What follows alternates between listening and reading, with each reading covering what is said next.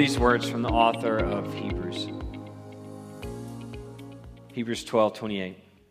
Therefore, since we are receiving a kingdom that cannot be shaken, let us be thankful and so worship God acceptably with reverence and awe, for our God is a consuming fire.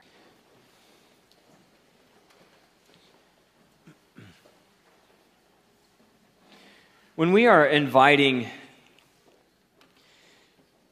people into the faith, when you're inviting people into life with Jesus, when you're inviting people into this, this what we profess and what we believe and, and what we live and, and or in the very least endeavor to live for as, as the people of God, as the church, when you're inviting people into the faith, what is it that you are inviting people into? In, in the way that you are living your life, is it clear to the world around you exactly what it means and what it looks like to be a follower of Jesus? And now, we're not going back to our Great Commission series, but listen, if the Great Commission, this command to go and make disciples, to go and invite people into relationship, into a learning relationship with Jesus, to become learners of the way of Christ and the goodness of who Jesus is, if that doesn't undergird everything that we do as a church, then we ought to close the doors. Because everything that we do, we ought to be able to hold up against the Great Commission and ask the question is this helping us to live into this? Now, for us as a church, we believe that our mission is to love this community and invite all to discover life in Christ. In, buried in there, woven into that is the Great Commission. And we believe the vision, the things that, that allows us to do that, is that uh, we, we live in such a way that all are becoming deeply transformed disciples who live for the transformation of hearts, this church, the community around us, and the world. Amen? Amen.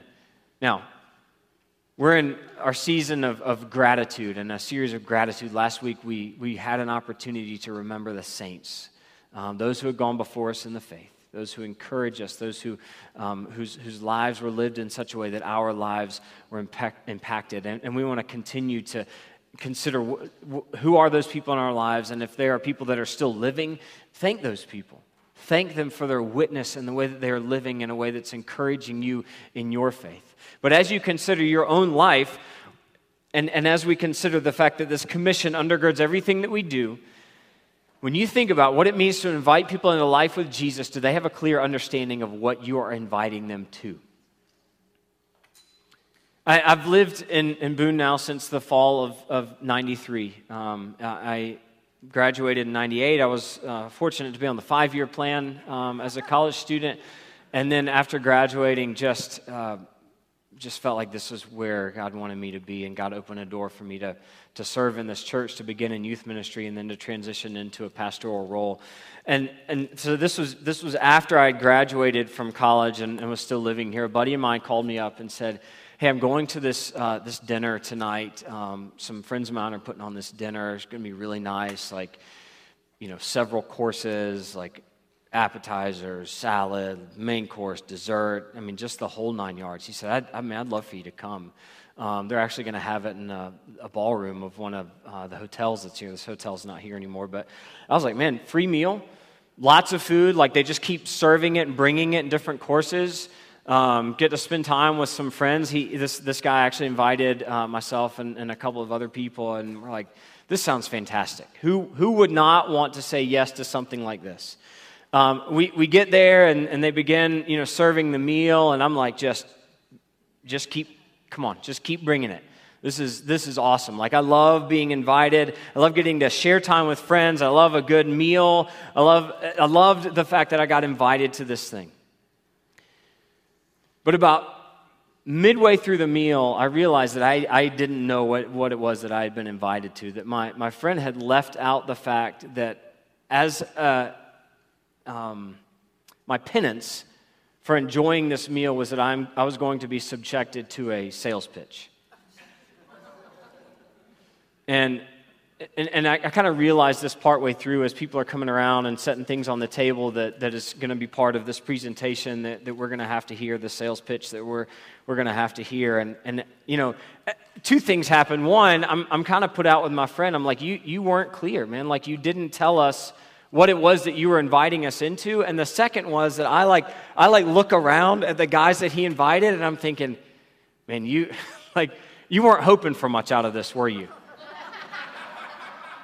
Like we, we came because there was a free meal because that like that's you know for us that that was like at that time in our lives and I mean, i'd still take a free meal but but like you, you just weren't hoping for a whole lot out of this group of guys that you invited to come to this thing with you but but the fact that that you weren't you could have just said hey like come to this meal the food's going to be great there's going to be a sales pitch you know, whatever. Like, just come enjoy the food. I, am checking a box by having some people at my table because I said that that was what I was going to do. But he left that whole part out. And, and I'm thinking, just be, just be honest. Like, just let us know up front this is what to expect. And I wonder when we are inviting people or considering, and, and whatever that looks like for you, the way, to, the way that you invite people into the faith, the way that you live in such a way, the way that you offer to walk alongside people as they're hurting, the way that you offer to pray with people, the way that maybe sometimes you actually share the gospel, the good news of Jesus and what he's done in your life. When you're inviting someone into the faith, do they have a clear idea of what they're being invited into based on the way that you live your life? A better question would be based on the way that you live your life, what is someone's understanding of what life as a Jesus follower is meant to look like? Does, does what you say and, and the way that you live, do those things match up? Are you giving a clear depiction of, of what this is, or, or would somebody get into it and be like, this is not at all what you told me this was going to be?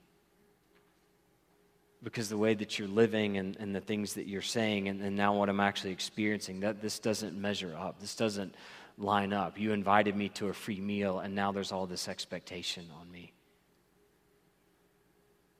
There are things that are being asked of me that i didn't know were going to be asked. I'm, I'm, I'm grinning because i um, my sister-in-law um, who was before she was my sister-in-law was a, a volunteer uh, in the youth ministry and she came to me after years of volunteering as we're continuing to, to recruit new leaders. And she said, Hey, I have a, a request. I was like, Yeah, what is it? Like, you've got lots of stake in this. And, and I mean, just God just used Emily and really and continues to in amazing ways to impact the lives of, um, of girls that she ministered to. And I said, Yeah, absolutely she said, you, you do your training, like when you're training new leaders, but then let them spend some time with me and some other seasoned leaders um, so that we can tell them what this is really going to cost them. And, and she said, because I had no idea that like I was going to, everything in my life was going to, like I just would think about these girls all the time. I would pray for these girls all the time. I would be so invested in their lives because my heart would just begin to beat for them and for them to know Jesus. And, and so I wonder, like, when we're, are we telling the full story in the way that we live our lives? And what is that story? The author of Hebrews, we, we were in Hebrews, the beginning of chapter 12 uh, last week. Therefore, since we are surrounded by such a great cloud of witnesses, let us throw off um, everything that hinders and the sin that so easily entangles, and let us um, fix our eyes on Jesus and run with perseverance the race marked out before us. And, and we talked about this cloud of witnesses, both the people in our own lives who are watching us, but then the people who have gone before us who are cheering us on in the faith. The purpose of Hebrews, for the author of Hebrews, is to encourage a people who, who grew up in the Jewish faith, in the Jewish tradition, and have come to know Jesus as Savior, who have come to know Jesus as Messiah, who have accepted the good news of the gospel. And, and yet they find that it's difficult.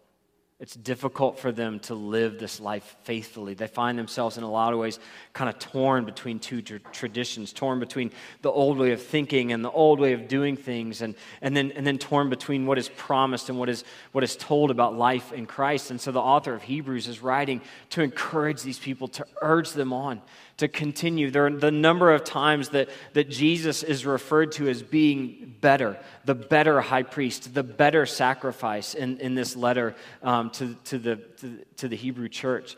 Um, to encourage them and say, hey, it's worth it. Hang in there. Jesus is the better sacrifice. Jesus is the better high priest. Jesus is worth pursuing. Jesus is worth fixing your eyes on.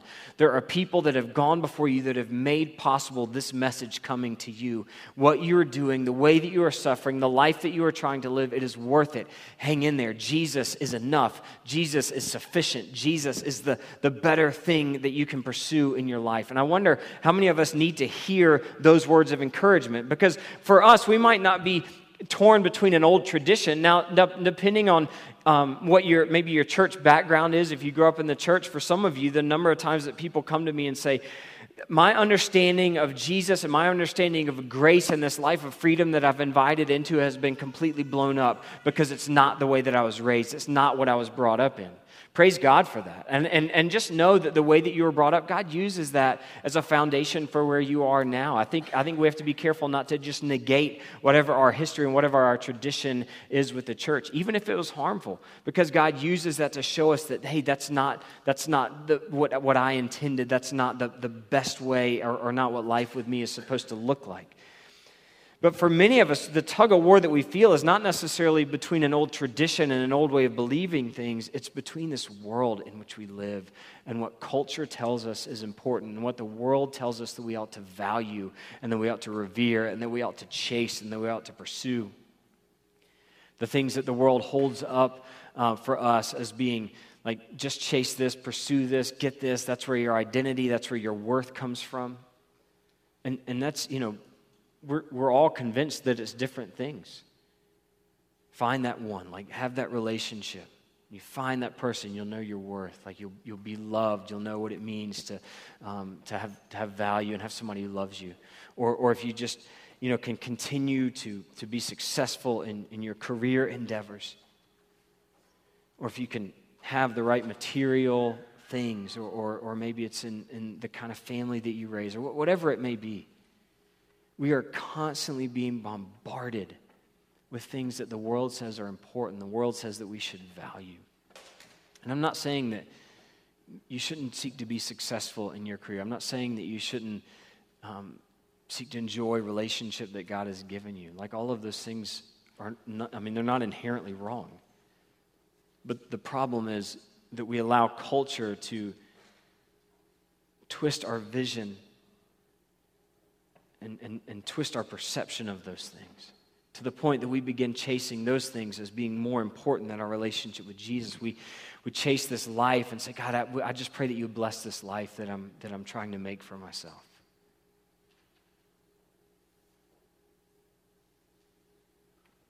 What does life with Jesus look like when the things that we begin to chase start to crumble?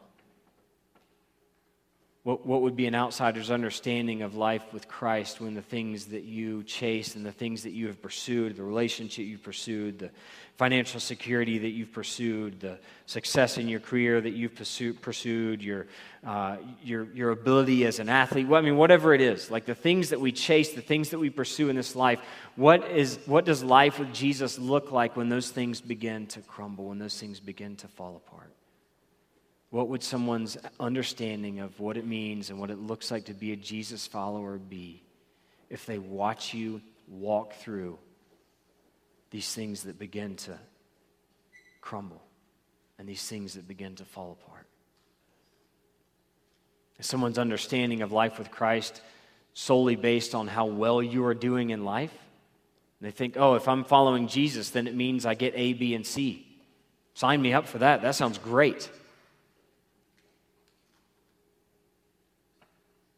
What happens when A, B, and C don't work out?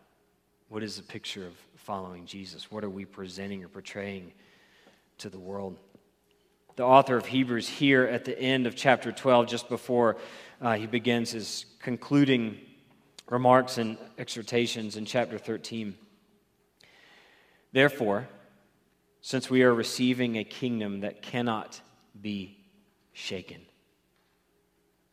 a kingdom that cannot be shaken, let us be thankful and so worship God acceptably with reverence and awe.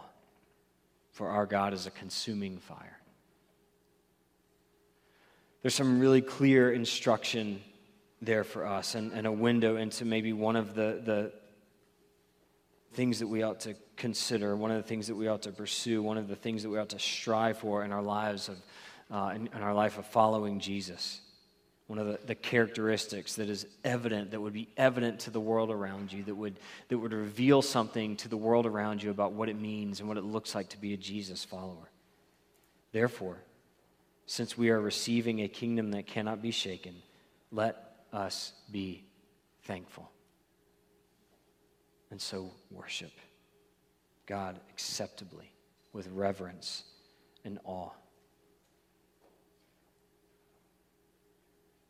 What does thankfulness in your life look like? What does gratitude in your life look like? What does worship in your life look like? What are things that you have to be thankful for? And, and what happens when those things for which you are thankful, what if those things begin to be stripped away? Or what if those things begin to crumble? Or what if those things begin to go in a direction uh, that, that is different than the direction that they are going in currently? Like if I say I'm, I'm thankful, uh, you know, if, if someone says I'm thankful for, for financial security, well, what happens if, if things go south with the economy and all of a sudden, like I'm not as financially secure as I once was? What happens if I end up in a place where I'm just trying to make it, you know, to the next week or I'm just trying to make it to the next paycheck?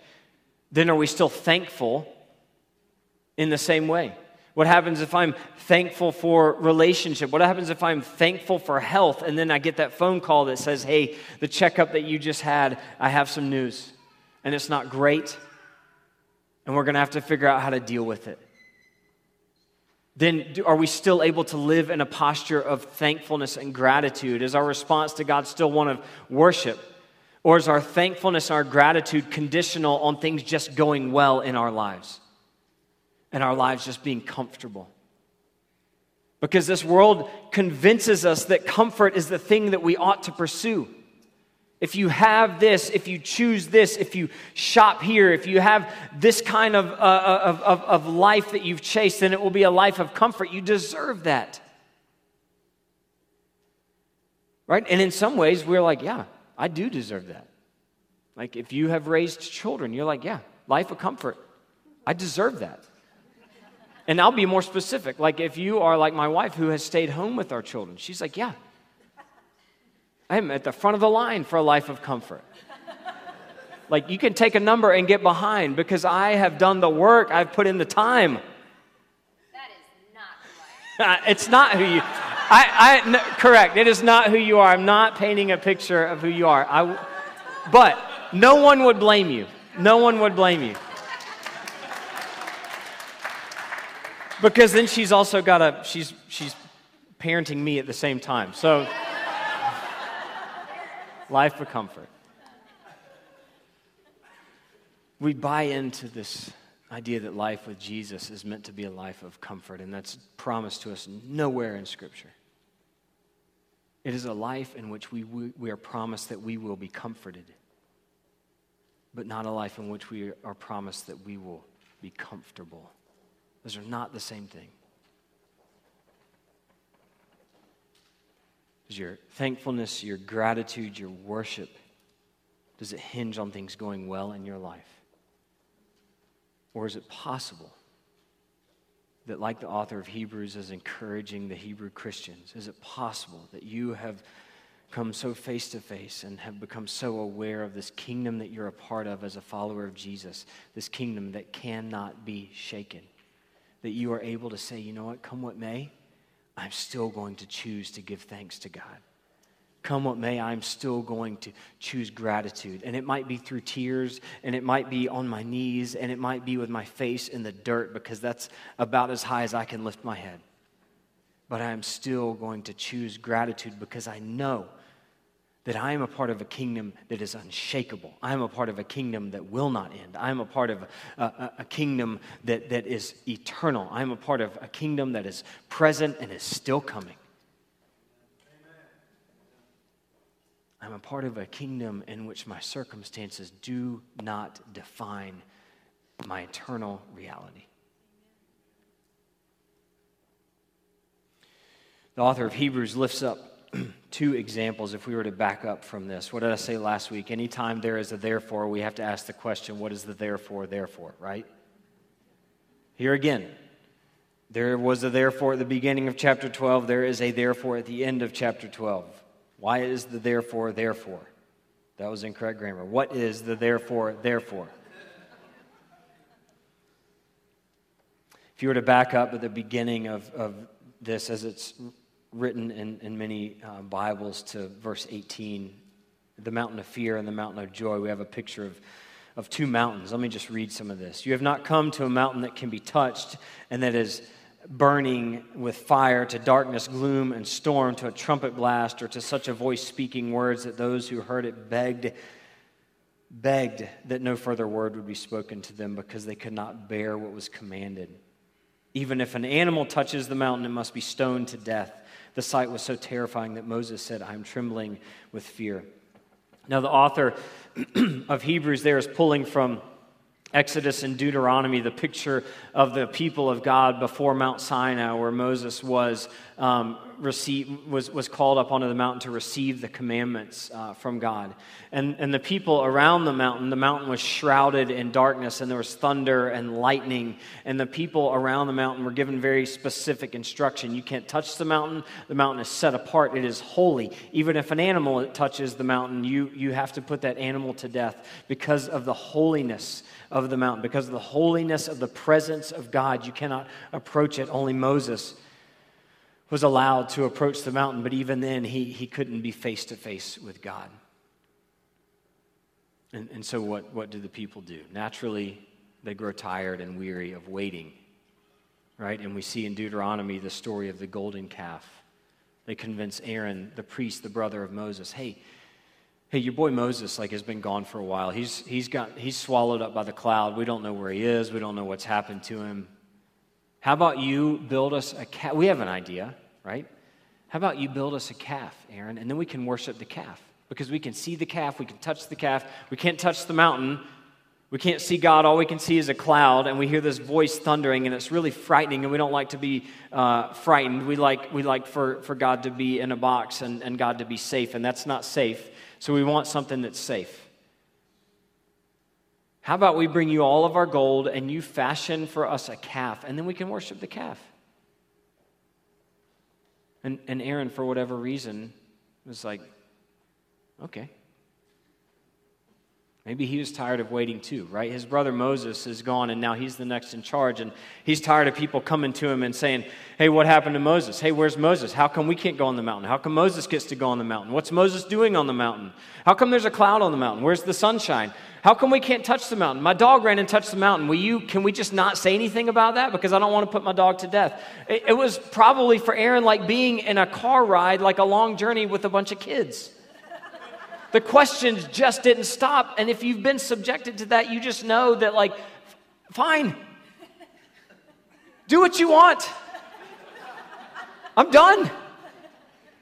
I've always said, like, if you like if you needed to interrogate somebody, just put them in a room with a child who just will not stop asking questions. They will tell you whatever you want to know.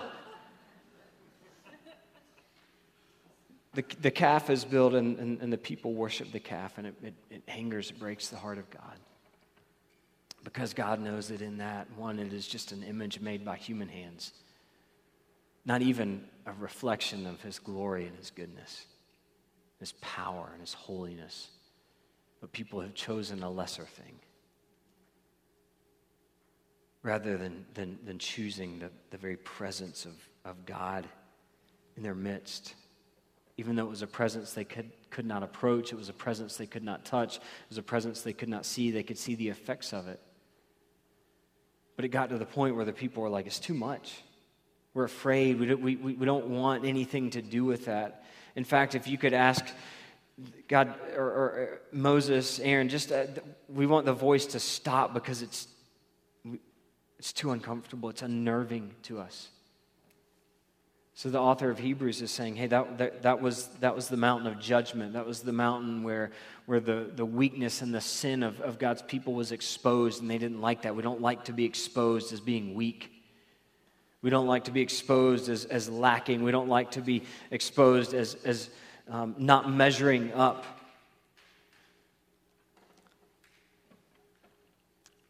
But, verse 22, but you have come to Mount Zion, to the city of the living God, the heavenly Jerusalem. You have come to thousands upon thousands of angels in joyful assembly to the church of the firstborn whose names are written in heaven. You have come to God, the judge of all, to the spirits of the righteous made perfect, to Jesus, the mediator of a new covenant, and to the sprinkled blood that speaks a better word than the blood of Abel. There are two mountains. And on our way to Mount Zion, on our way to Jerusalem, on, on our way to the place where the dwelling of God is with his people, we are always going to pass Sinai. It's always in view. The giving of the law and, and the judgment of God and the holiness of God. But the question is do we stop there at that which is temporal? Or do we allow ourselves to continue on to journey not just to the mountain, but on to the mountain, to climb the mountain?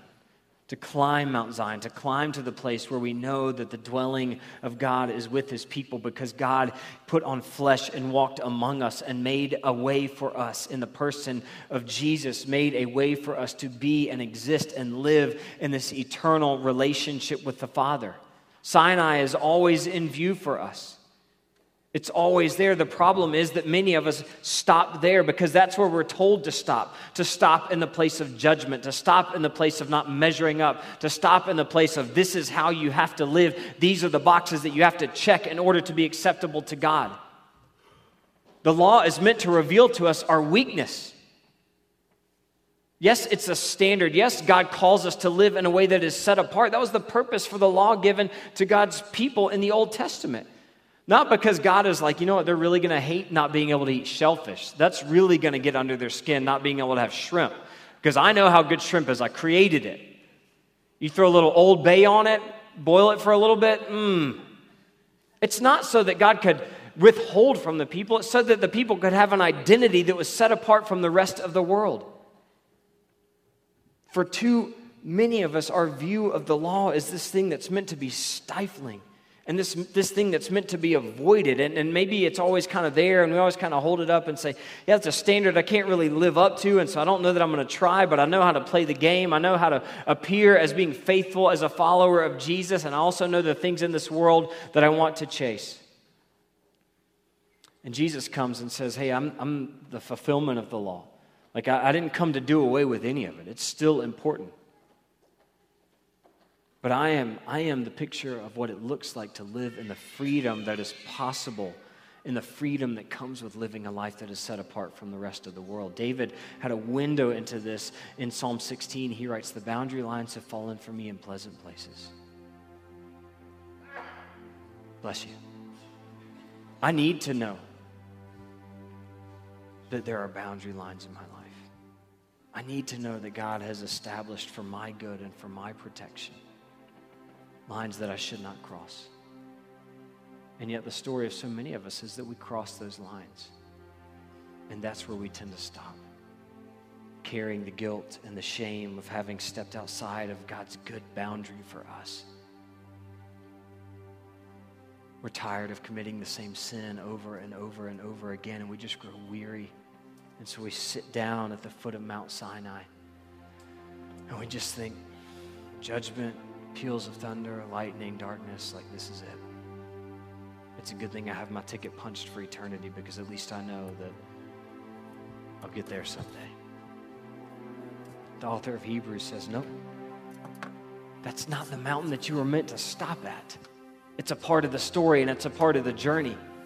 The holiness, the unapproachability of God, the God who dwells in unapproachable light is also the God who put on flesh and walked among us, who came into a broken world to seek out the broken and the hurting and the lost, the people who were oppressed by religious leaders, the people who, who were worn out from being convinced that they did not have what it took, that they could not measure up, that they could not be faithful as the people of God. And so they better get on their knees and they better continue to offer sacrifices and they better continue to offer offerings that they, in hopes, would be pleasing to God, that God might look at them and say, Yeah, yeah, yeah, I guess you're okay.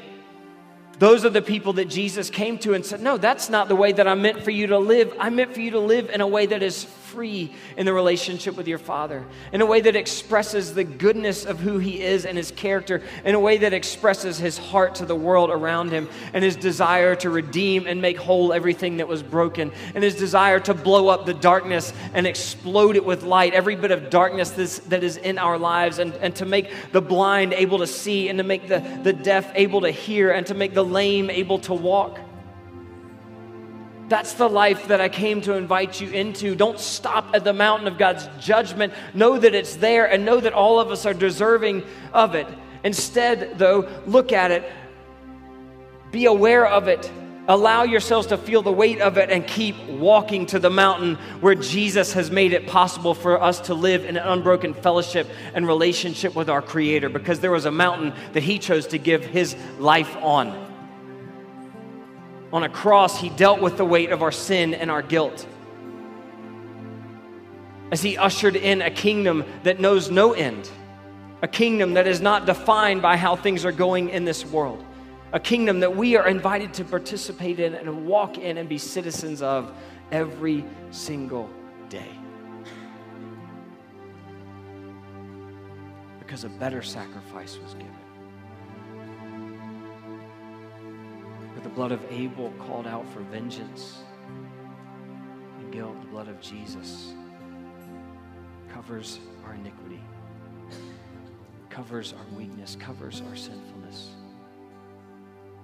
and invites us. If you look at this picture that the author of Hebrews has described for his readers and for us. You have come to Mount Zion, to the city of the living God, the heavenly Jerusalem. You have come to thousands upon thousands of angels in joyful assembly, to the church of the firstborn whose names are written in heaven. You have come to God, the judge of all, to the spirits of the righteous made perfect, to Jesus, the mediator of a new covenant.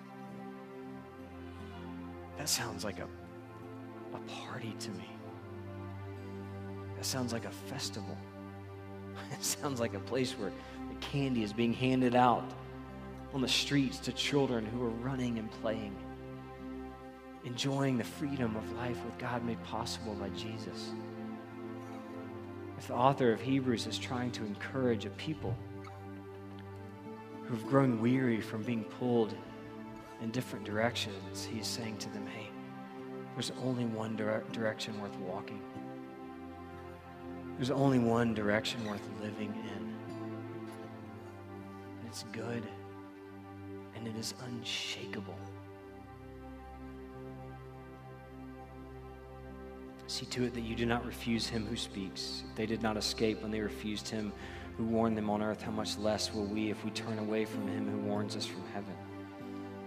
the time his voice shook the earth, but now he has promised once more, I will shake not only the earth, but also the heavens. There is a shaking that happens. But it would be as if you picked up a, an artifact, a, an antique, and you, you shook it and you brushed the dust off to reveal the beauty that is underneath. In our lives, when we face difficulty, there is a shaking that happens, but it's so that the extra might be done away with. That the beauty that is underneath is the created of God, those who are created in the image of God, might be revealed for the world around us. That the unnecessary might be burned away so that what's left is pure. Not perfect, but pure. Pure in our love for Jesus, pure in our desire to continue to walk with Him, pure in our love for the people around us, pure in our ability to look at the kingdoms of this world and say, they hold nothing for me. Because mine is a kingdom that is unshakable it doesn't hinge on an election. It doesn't hinge on how well the stock market's doing. It doesn't hinge on even my, my, the diagnosis that I just received. Because this life is temporal. But even as I walk this life, I walk it as a citizen of a kingdom that is unshakable. And so I choose to respond in gratitude and thankfulness to the one who made it possible to live a life of gratitude because it is so easy for us. So easy for us to become jaded, to become cynical Christians. In fact, I think this world encourages it of us because it's a lot easier for this world to deal with a bunch of cynical Christians. For the world to look at us and see, say, see, y'all aren't any different than I am. I'm just not pretending.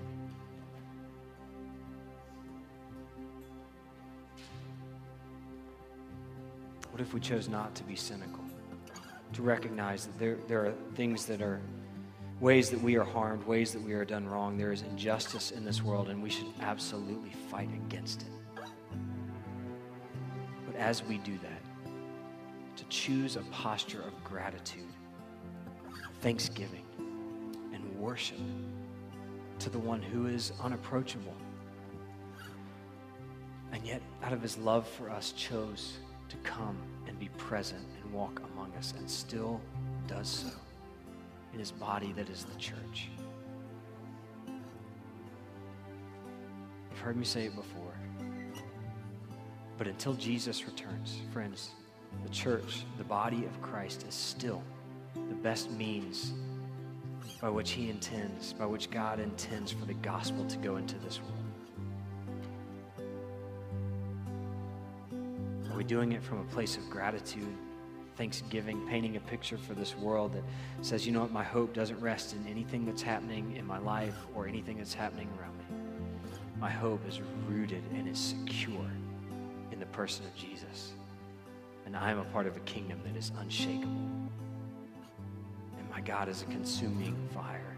He's going to continue to deal with me and burn away everything that is not necessary. And for that, I'm thankful. So I want to encourage you as we go into this week just to say, God, would you reveal to me, show me the things that I have to be thankful for?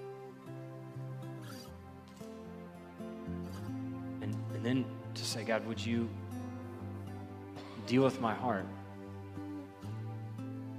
and reveal to me the areas in my life where I need, I need to choose thankfulness instead of cynicism or bitterness or hatred?